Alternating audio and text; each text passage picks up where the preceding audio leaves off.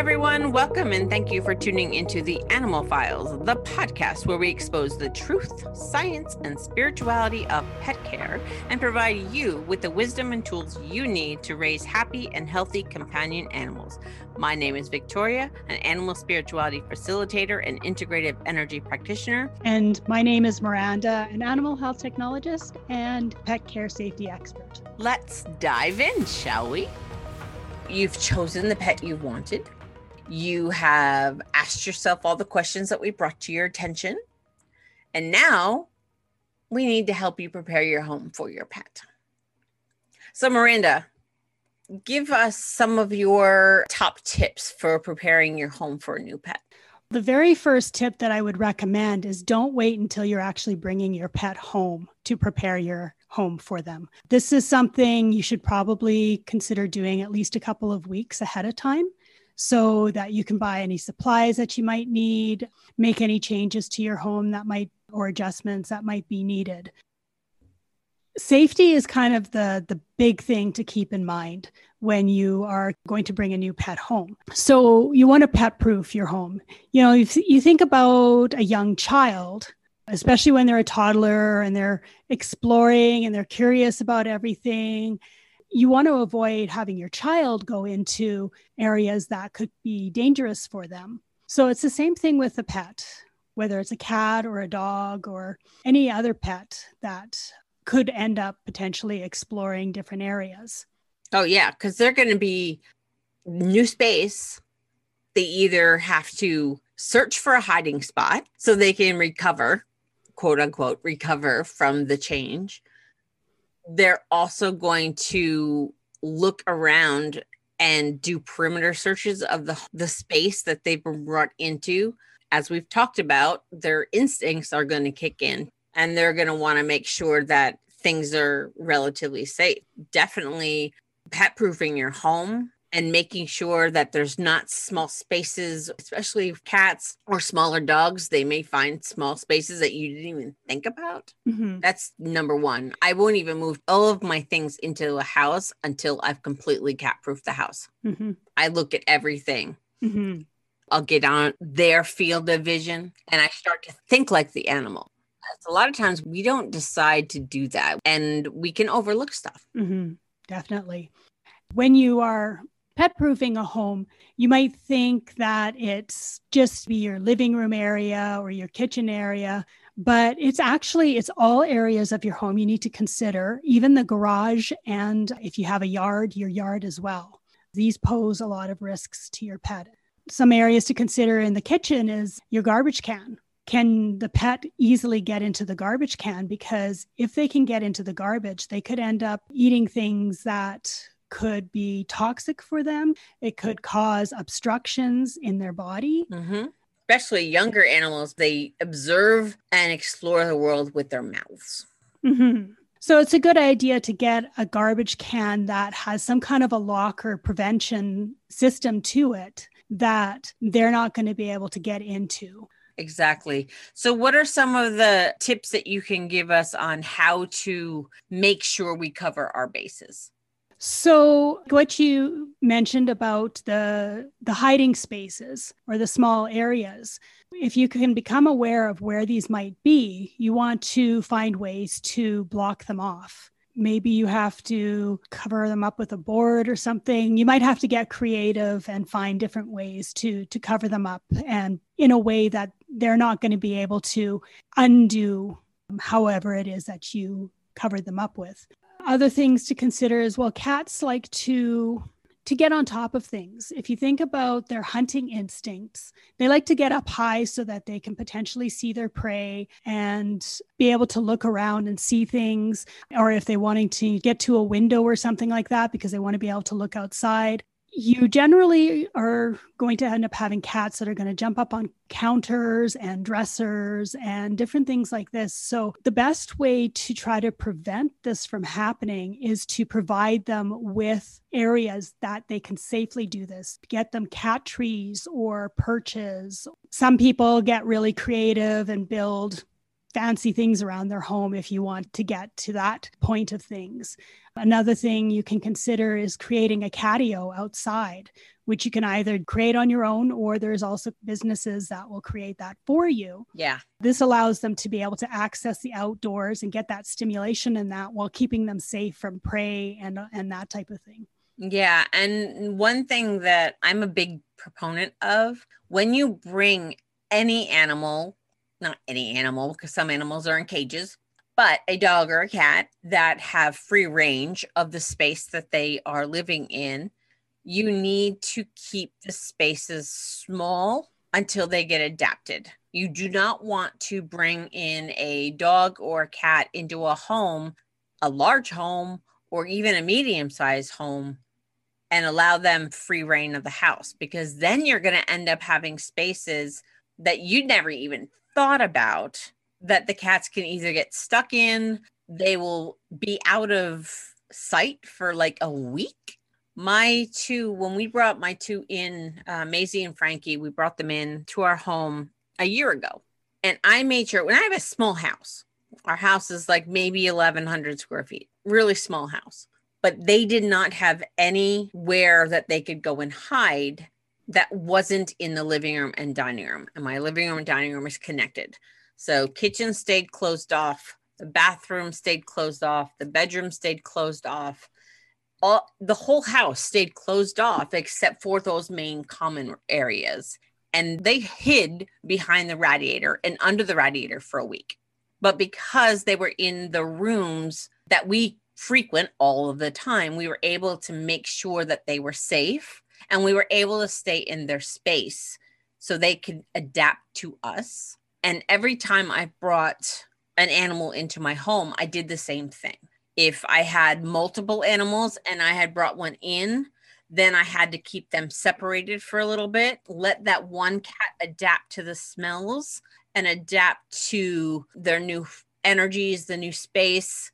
Even some of the cats may come up to the door, mm-hmm. but they can sense that there's another animal. It was a really good transition for that one animal for the most part. We did talk about the one cat that was not very keen on having new animals, but for the most part, and I've had many animals, having them separated for a little bit in cat proof areas allowed them to transition easily. And my two little ones, the other thing that we did is we allowed them to choose when they were ready to come to us. Mm-hmm. I didn't have to worry about them going into spaces but I also did not want to add to their fear by touching and picking them up and, and doing all of these things that they were uncomfortable with because they were wild cats. They did not come from a shelter. They had never really spent any time with humans. Mm-hmm. And so my husband and I would just let them do what they needed to do. And once they got brave, they would go and explore the house and they would do it. And within a week, they were lap cats because they chose mm-hmm. that were we were safe for them and they didn't have to worry about scary things mm-hmm. and scary spaces because we had the home small for them and to this day they're a year old and they still really only get the living room and dining room maybe mm-hmm. you know my office which those are the rooms that we spend all the time in so that's something to also remember. Even dogs will probably feel more comfortable if they don't have a large space to get accustomed to. They can just get accustomed to something small and then you slowly allow them to have space to go into other places of your home. Mm-hmm. Yeah, that's so important. Both dogs and cats are territorial. It's easier for them to protect their territory if they've got a smaller territory to protect rather than a huge house that they're having to run all over the place in order to try to protect it. And that can be really stressful for them. So, oh, yeah. So, creating a smaller space, they don't need to have access to everywhere. And people who feel that they do are usually thinking about it from a humanizing point of view feeling like, oh, well, you know, we're um, taking something away from them by not allowing them to go wherever they want. It's really important to think that they're not humans and that they don't think about things in the same way that we do. but also giving them personal space. As human beings, we just tend to be oh oh they're so cute. I just want to hold them. Oh i just want to be able to pet them all the time. And and we're usually consistently pushing ourselves into their space. This is one area where it is similar to humans in that human being doesn't want somebody always touching them or always in their personal space. They want to have that respected it's the kind of the same thing with, with animals. It's just allowing them to be able to to come to you. It doesn't mean that once they get comfortable with you and have that relationship with you that you can't go and pet them and give them attention at times but you just don't want to do that all the time. Yeah. And especially when they're adjusting to a new environment you want to give them that time to get used to you first yeah, and the one thing I noticed when we allowed um we gave our little ones the space to feel comfortable and when they did decide that okay, we were safe, they trust us implicitly. There is no question they trust us. We can hold them in submissive positions. They have always exposed their belly to us, which is a sign of trust and submission. In our way, it's it's a good way because they're not mm-hmm. fearful. It's been amazing watching these animals trust us so much that we are their security. We're their soft place. When there's a noise out there that scares them, they want to be near the humans because we're going to protect them because they trust us so much and we we don't invade their privacy all the time. I don't like it when cats are quiet and don't do anything for an hour. I think I mentioned that for in our last episode. I always like to know where my animals are. Mm-hmm. And if I don't see or hear them for a few hours, I need to find out. Sometimes it may not even go a half an hour. If I see them and then all of a sudden I don't, I'm like, well, let me go check where the animals are to make sure that they're safe, mm-hmm. to make sure they're not getting into anything, and to know when they are sleeping and to know when I should give them more space. Cats need their sleep. Dogs need their sleep. That REM sleep that is so important for humans is just as equally important in animals.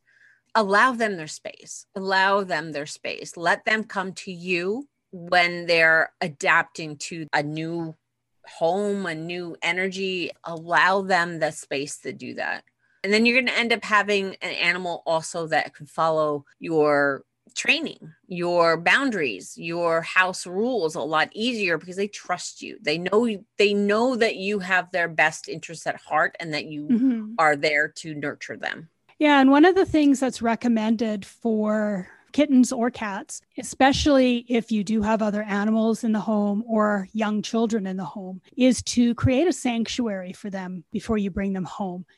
What this means is that you you select an area in your home, maybe it's the bedroom, maybe it's the laundry room, maybe it's the bathroom, maybe it's a closet, but some area where you can shut the door and keep the other animals or the children out this involves a conversation as well, which I'll get into in a little bit here. But in this sanctuary, what you want is you want them to have a place to sleep having a crate or a kennel or a box of some sort that they can sleep in. And if you know much about cats, you might have noticed that they have a tendency to like to be in bags and boxes and different things like this. And this is a natural instinct for them because they like to have a lookout. It creates a feeling of safety for them that they're kind of protected on their sides and maybe over above, and they just have a lookout to be able to see what's going on in their environment. And sometimes they'll do this if they're not feeling safe in their environment as well, which is something to keep in mind later on if you see them doing that a lot. So, creating some safe hiding spots for them so you're getting rid of the unsafe ones, but if you create some safe ones for them that they can go into, that's a good idea. Having the cat tree or the perch or whatever in there if possible. That may not always be possible depending on where they are. Like if they're in a closet, that's not going to really be an option. But having something that they can scratch on is still good. You can get a scratching pad or something like that so that they can do their natural instincts because that's just part of what a cat does You want to also have their the feeding, their sleeping area, and their litter box in that area as well, which need to be far enough apart from each other so that it's sanitary, as well as some toys and some grooming supplies, so that it's all in the same area. And then you want to give them time to be by themselves, and then you want to periodically go in there and spend some time with them. So that just means sitting in there with them, not going and petting them, not, you know, unless they choose to. So you can try to interact them with them with the toys. You might be able to interact with them with the grooming if they're willing to come close enough to you to allow that. But it's just getting them used to you being there and developing a trust with you being there. After they've been in the sanctuary for a week or maybe two, depending on how stressed they might be, then you can start introducing them to the other animals. You can start getting them introduced to the other members in the household. And maybe they might be ready to start exploring some other areas of the home. Yeah. And as they do get to that point and they do start to explore, you really need to be ultra, ultra aware because you may have missed something. Mm-hmm. So as they're wandering to different rooms, just do scans every time you see them in another room, do a scan. Is there things that can get broken? Mm-hmm. Is there enough space to get behind the washing machine mm-hmm.